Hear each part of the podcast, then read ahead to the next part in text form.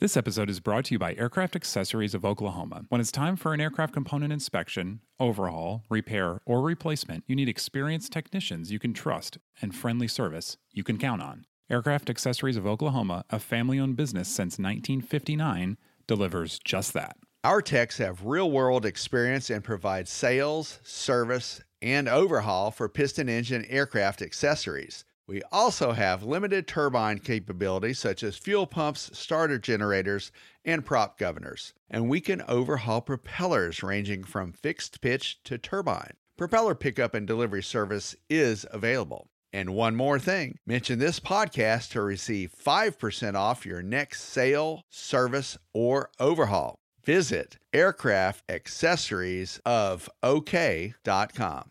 This podcast is sponsored by Genesis Aerosystems, a Moog company and leading provider of autopilots for rotor and fixed wing aircraft. The Genesis S-TEC 5000 is the latest digital autopilot, providing increased safety plus decreased pilot workload. It's being certified for Part 23 and Part 25 retrofit aircraft, such as high performance turboprop and turbine jet aircraft. To learn more about the S-TEC 5000, visit genesis-aerosystems.com.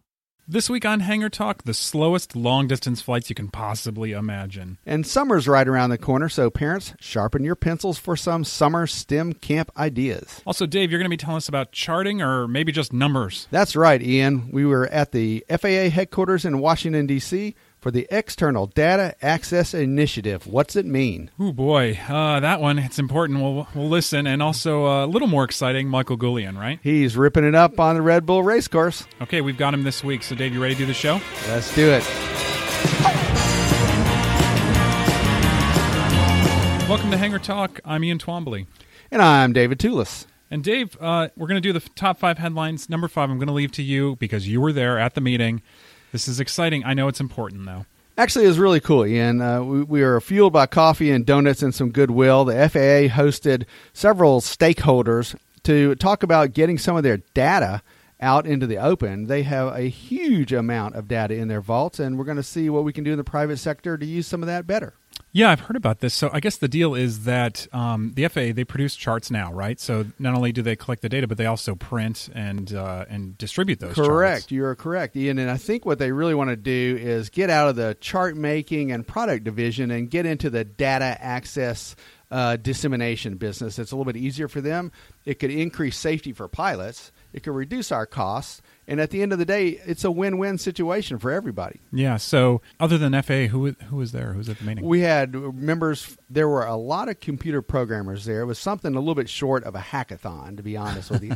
But we had folks from uh, SkyVector, ForeFlight, AOPA, of course, was there. We had members of the uh, FAA steering committee there, Garmin, and a whole bunch of uh, independent software developers as well. So all those folks interested in what they might be able to do with the FAA's info once it's disseminated. That's true. And what it is right now, you know, the FAA has all these products, and I think they get bogged down a little bit with that.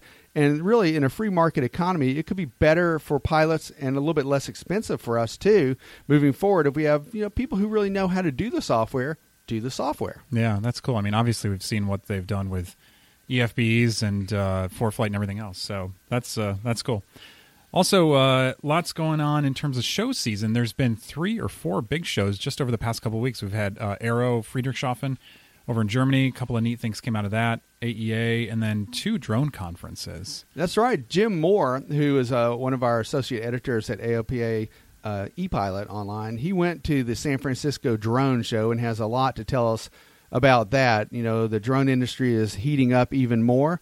And I think that FAA is having a little bit of growing pains, if you will, with that industry. Yeah, I know they've uh, come under a lot of pressure for not putting out the regs yet, and uh, and I can understand why. I mean, people are trying to use these things commercially. In fact, one of the things is there's a backup, right, for these um, special authorizations, and us included, AOPA included. True, true, Ian. The FAA has about 12,000 Section 333 petitions, and they're wading through that, and it's a real time consuming process. Yeah, so once the rules go through, of course, they won't have to go through each individual one as a regulatory uh, petition or regulatory uh, easement. It's just you follow the regs and you go. And I, I guess at least based on the uh, the proposed regs, it looks like I know under the 333s you got to have a sport pilot certificate at least to operate at the drone, but maybe at least under proposed regs, that's not going to happen. And you know what? What's interesting about what you just said? A good friend of mine, Bob Snow, down in Florida, is just getting ready to get involved with uh, with the uh, Sport Pilot initiative, and he already has drone experience. So Bob, like many of our members, are very very interested in how this whole drone world will will come to be. Yeah, and it's funny because AEA, the the electronics group, you would think that would have been big on drones at the show, but um, based on uh, on what I know from our folks who went, not a whole lot going on. They talked a lot about uh, connectivity, so the idea to text or get on the web from your cockpit. I, I don't know. Are you into that? I don't know. You know, uh, I think I made the mistake of paying attention to a text message right when I was strapping into one of our 172s a couple of months ago, and my instructor, Mr. Dave Hirschman, rapped me on the knuckles pretty hard about that. And really, it's either fly the plane or text message. Yeah. You really can't do both. I do see how uh, how electronics can help the pilot in an emergency situation, and also we we definitely all rely on things like ForeFlight or um, um, SkyVector. We've got several other. Gar- Garmin has a great app right now, so that we use that kind of data in the cockpit right now. That's used differently than text messaging, though. Yeah, than planning out what you're going to have for dinner once you land and everything else. True enough. But, you know, it just comes to my mind that AOPA has a really cool flight planner as well and a Go app. Uh, Mm-hmm. Application and those also interface really well in the cockpit, and we'll, I think we'll find out some more interesting things about our own app in the near future. Yeah, in fact, in fact, I think we're missing a meeting right now about it. So yes, we are, but let's do the show. that's right. Um, okay, other stuff going on is um, part 23. This is another one that's, oh man, it's complicated, uh, very critical. Um, the skinny here, I guess, is, is what? That uh, FAA wants to go from these very strict standards where they tell you how to certify an airplane to more a framework that they would allow you to certify within that hopefully allows for more innovation. You know, I think if the barrier to aviation is lowered just a little bit, and of course every every little thing helps, then that just does nothing but help us increase our safety, lower the cost, bring more pilots in, and really have a lot more fun. So one airplane, could you imagine being certified under this solar impulse? Solar panels, thousands and thousands of solar panels. They've been going around the world. I'm trying not to be like a crotchety old guy about this and be skeptical of it and say, "Man, is it slow?" and "Oh my gosh, what's the point?" So, so make me see the light on this. Well, even a Prius will burn rubber, Ian, Yeah, if you right. if you're uh, know what you're doing behind the wheel. So the uh, Solar Impulse is a four-engine aircraft, and of course it's solar powered. Now the downside is that there's a lot of technology that needs to be babysat, if you will. And in fact, weren't they babysitting this plane for like five months in Hawaii? Yeah, it's bad. And I I know they went I mean the thing to me that's amazing is actually the human toll, the fact that these guys are in this airplane. It's like what was Hawaii to California 62 hours, I think. That's a ways to go without a restroom break. I mean, can you imagine? It's it's phenomenal. Um and then even from LA to Phoenix, which they just did 16 hours. I mean, that's incredible. That's a long time, but you know, I think it is just to prove the technology is out there, and how will it trickle down to us? I mean, are there technologies with with battery and solar power that'll help us as pilots in the future? I would like to say I'm going to vote for. I'm okay with going low and slow and being powered by the sun. Yeah, that would be pretty neat. I know. Um, I mean, I will say the electric motor standpoint of that is really promising. You know, whether it's battery or solar or whatever. Um, we've had. I know we've flown a few of them around the world, and some of them are. I mean, they're there. You know, for let's say pattern trainers or go out and fly for an hour. It's like quick swap batteries. It's basically performs like an LSA, and it, it's an airplane. You know. If you're staying around the pattern and uh, doing some training work, really that could not be a bad idea. Uh, That actually is a thumbs up if you're going to do some work or right around the home airport and just not go too far. I mean, why not save some money and, and electric battery powered? Sure, let's do it. Yeah, yeah. So, okay, you ready for this transition? Speaking of the sun, summer camp, it's coming up. Summer's coming up. You, I know, are really passionate about kids. Uh, I've been covering a lot of different camps and uh, other things that kids can do during the summer. So, what's what's going on this year? There are some fantastic summer STEM camps for middle schoolers and high schoolers, Ian. And really, if you look around the country, there's something in almost every corner. For instance, down at uh, Lakeland Linder Airport, the home of Sun and Fun, there's a what they call the STEM-tastic five-day summer camp.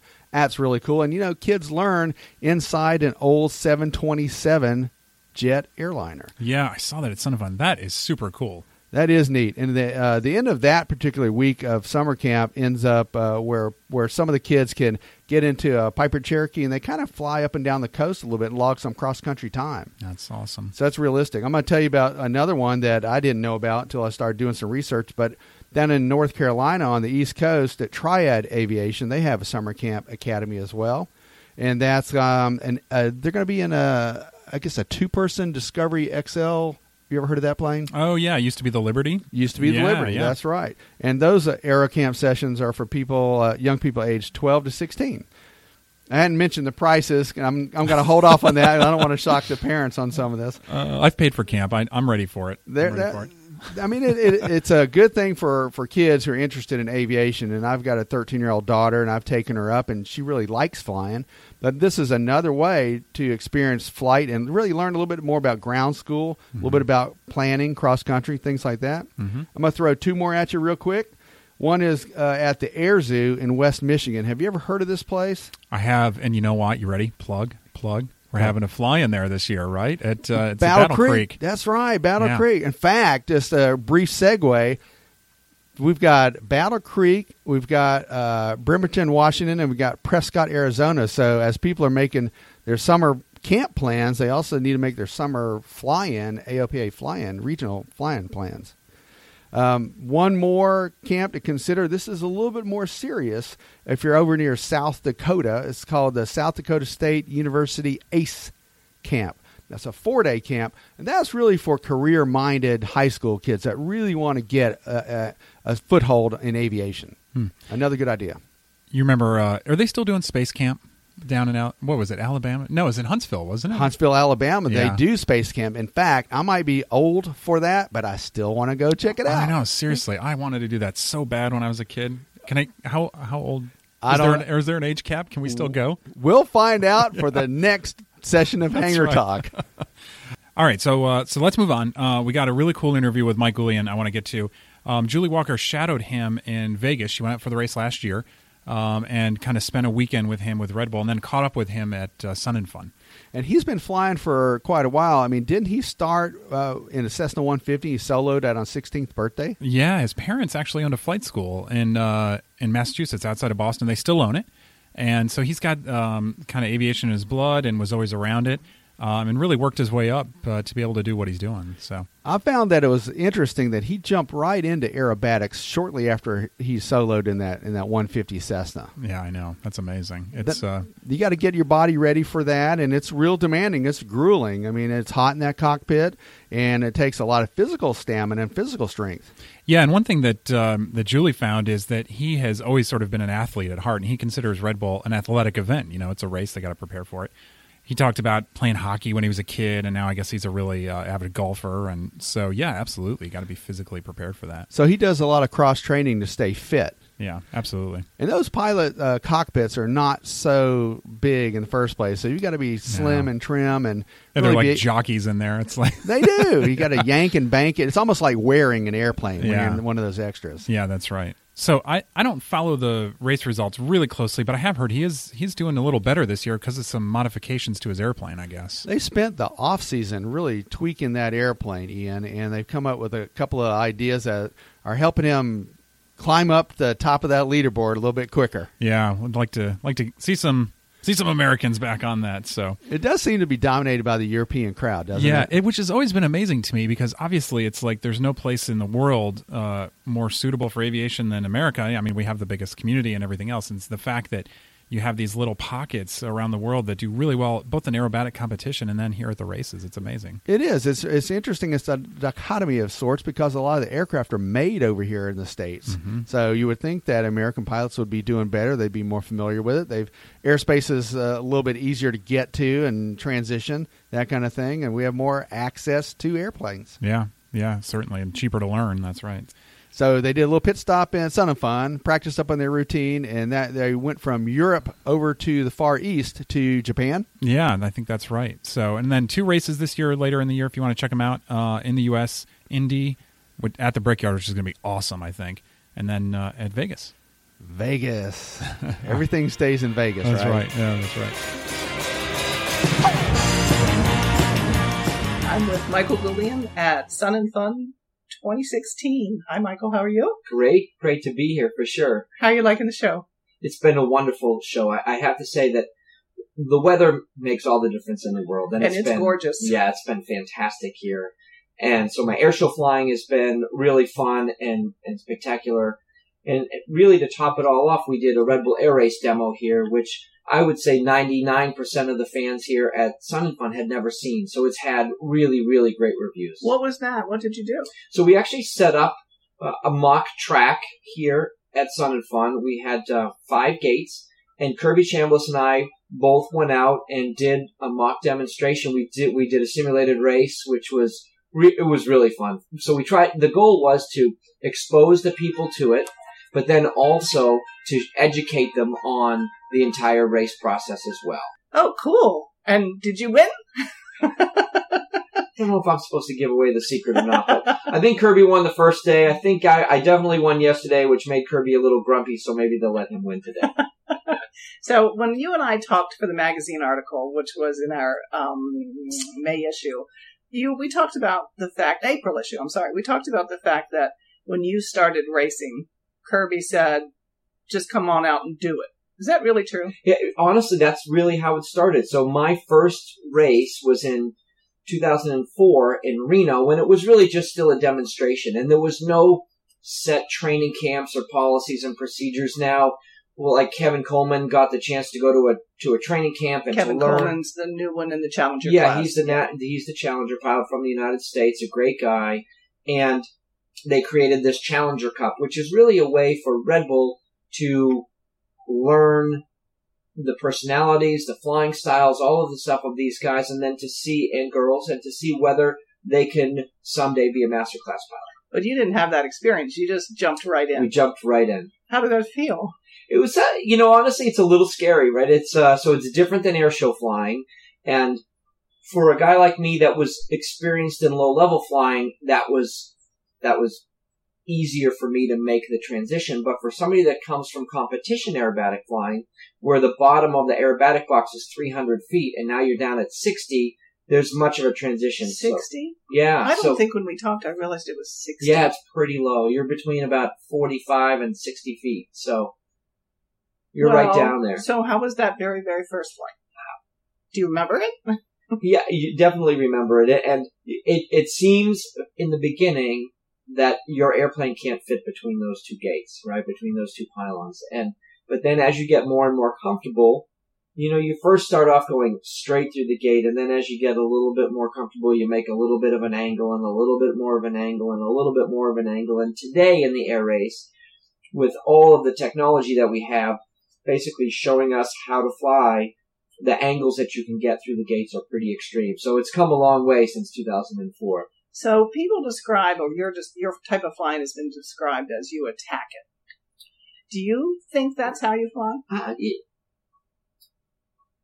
I guess a lot of people say that that's that's the way that I fly. So, from an airshow perspective or an aerobatic competition perspective, I tried to always extract as much out of the airplane as I could, and it really comes from a couple of things. Leo Loudenslager, who some of the people may remember, was really the icon of American aerobatic flying in the 80s, and he he really was the person that made the monoplane, the extras and the Sukhois and all these airplanes that we have now prolific in competition aerobatics. And it gave the pilots the ability to pull a lot of G's, to roll really fast so you could make a very dynamic looking performance. And I've always tried to do that. And then another guy, Clint McHenry, who's a great American uh, aerobatic pilot, said to me, Michael, every time you move the flight controls, you have to do it 100% full deflection every time.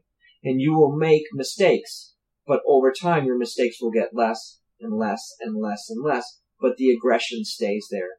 So today, I, I prescribe to that theory still, but now it's all muscle memory. It's the only way that I know how to do it. And, and I want people to be able to watch me fly in an air show, no matter what airplane color I may be in, to say, oh, that's Goulian in the air because I can tell that's his style. And I talked to Kevin Coleman yesterday, um, and he said exactly that. He said, I can look up and see, and I know that's Kirby, and I know that's uh, Michael. Sorry. Yep. um, so what would you say that is? Can you describe what that is? That someone would see? It's just your personality in the sky, right? That's and it, and I think there's there's a bunch of levels of flying air shows. It's it's getting out and, and doing the maneuvers in front of people. But then there's the person that can actually communicate to the audience with their plane. And that's, it's an intangible. You can't, there's no, there's no flip of a switch or anything.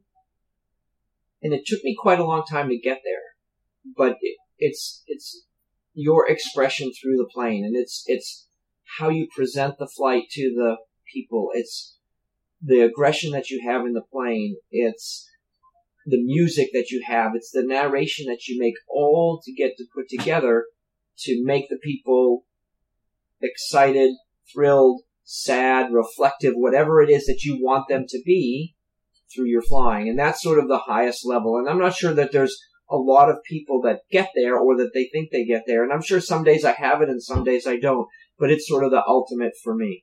But if you if you could go to a word, could you say, for example, um, I like I would like my my show to celebrate flying, or I'd like my show to inspire. I'd like my show to make people happy. Is there? And uh, we don't have to find that if we well, can't. I think you'd want it to be all three of those, Oh. right? So you definitely want them to feel like you're celebrating in the sky, and you want them to be happy and inspired. Inspired mostly, um, because when I get out of the airplane, what I want is for people to realize that, hey, that was a that was a person in this airplane that gave absolutely 100% of everything that they had to make that thing as good as it can be. So when I saw you at Las Vegas, um, the last race of 2015, um, saw you in the beginning preparing for the race, and you did something called the can dance. Yeah. Can you tell us what the can dance is? So it's uh the the dancing that we do, which is I actually at Sun and Fun, somebody came up to me and said, "I thought you were losing your mind and talking to yourself out there on the ramp." uh, what it is, it's really a visualization technique, and it starts from competition aerobatic flying. So if you go to a competition, you'll see 20 people in corners of hangars in the ramp walking around in circles with their eyes closed and dancing and moving. And really what we're doing is visualizing the way that we want the airplane to look to the crowd. We think about the positioning of the airplane over the ground. We think about where the airplane is in space on the runway, the flight control positions you're going to move and what you're going to do. And it's basically practicing the flight before you do the flight. What is the hardest part about the flight? The wind is usually the biggest part of the flight. And so, you know, to go back to Las Vegas, that's, that's exactly what we do. We put these Red Bull cans on the ground in the hangar.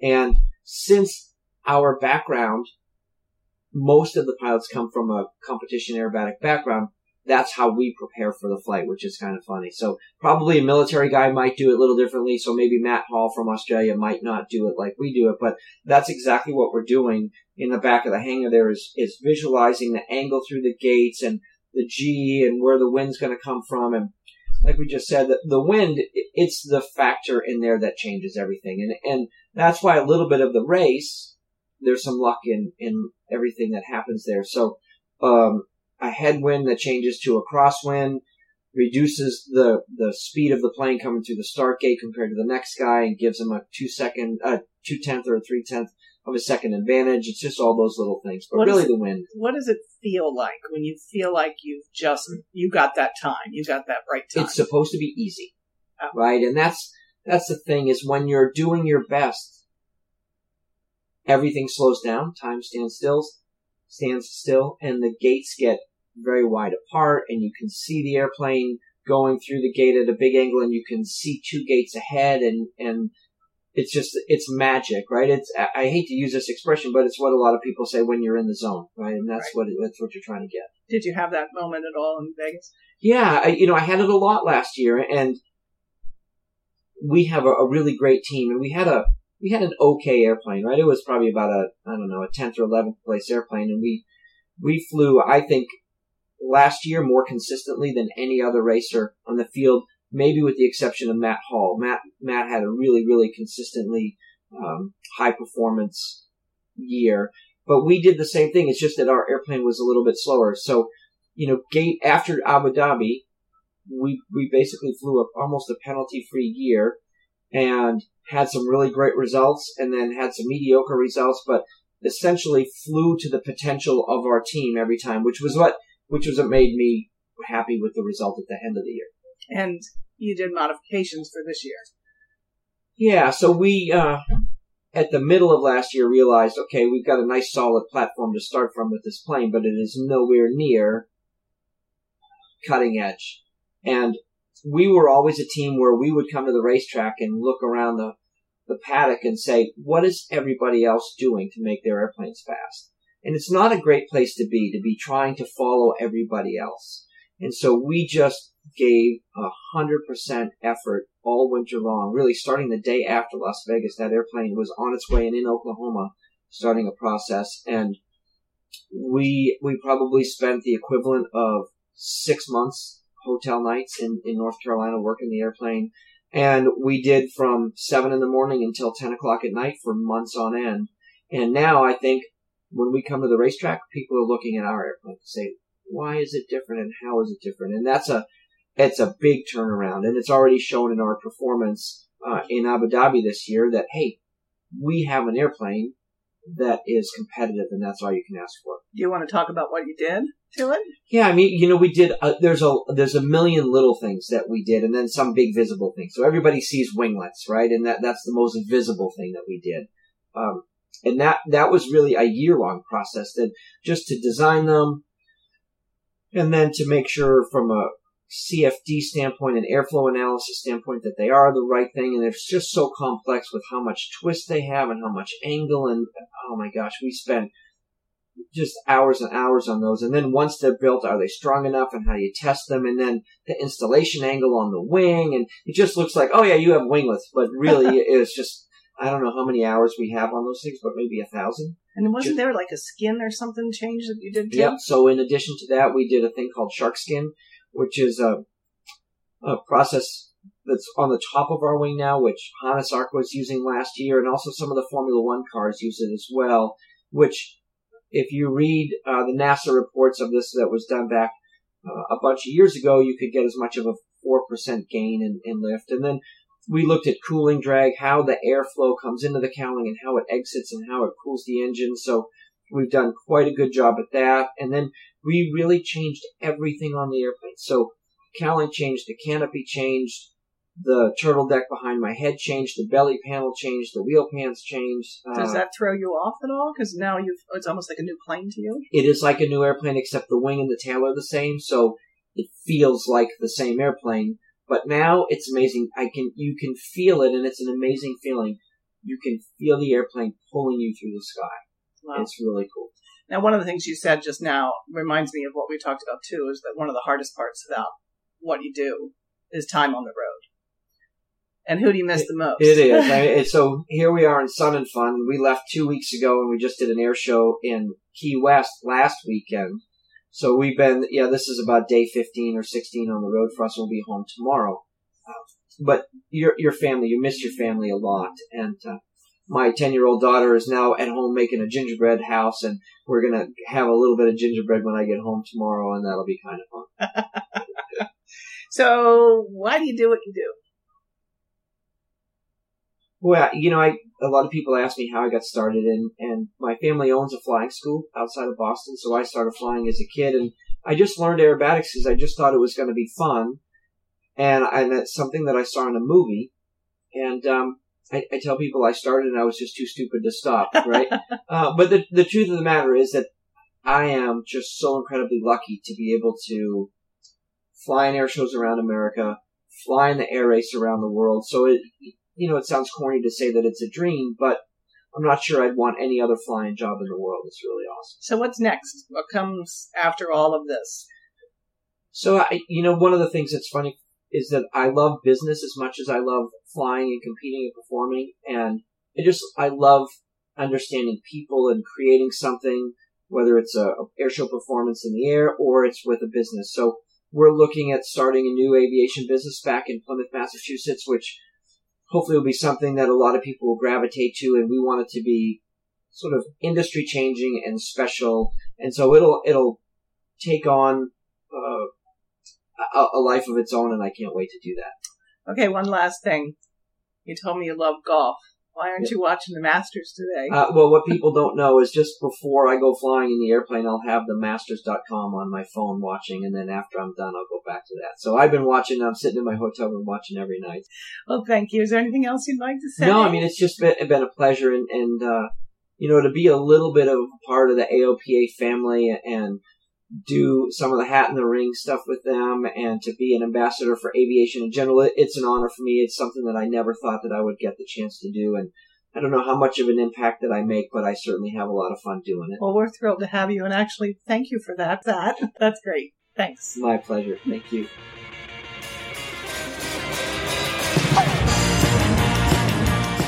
All right, Dave. So, would you fly through pylon like Mike? I'd love to fly through a pylon like that, but I'm afraid to just split them, crash the plane. I don't know. That's all right. They put them back up in like a minute and a half or something crazy like that. They do zip them together in about 30 seconds. Yeah. In fact, Paul Harrop had a really nice piece on inside one of the pylons. That was cool on a- ALTW. Yeah, it's crazy. It's crazy. So uh, next time, I think we're going to be talking. It'll be right after Beaufort, hopefully. Beaufort has a lot of folks uh, already ahead of time that have signed up for that. I think it's going to be a very popular flying, uh, good regional flying on the East Coast. Yeah, that's going to be fun. And then uh, we're also going to have uh, one of AOPA's favorites, Rod Machado. He's going to be talking, among other things, about the new airman certification standards. He is so cool. If you've never seen Rod in person, he's a funny guy, and really his books are so good and so helpful to people. I really like him. All right, so Dave, we'll see you next time. Uh, in the meantime, go to iTunes, go to the AOPA website, download the episodes of Hangar Talk, and uh, we'll we'll talk next time. Thanks for joining us on Hangar Talk. See y'all then.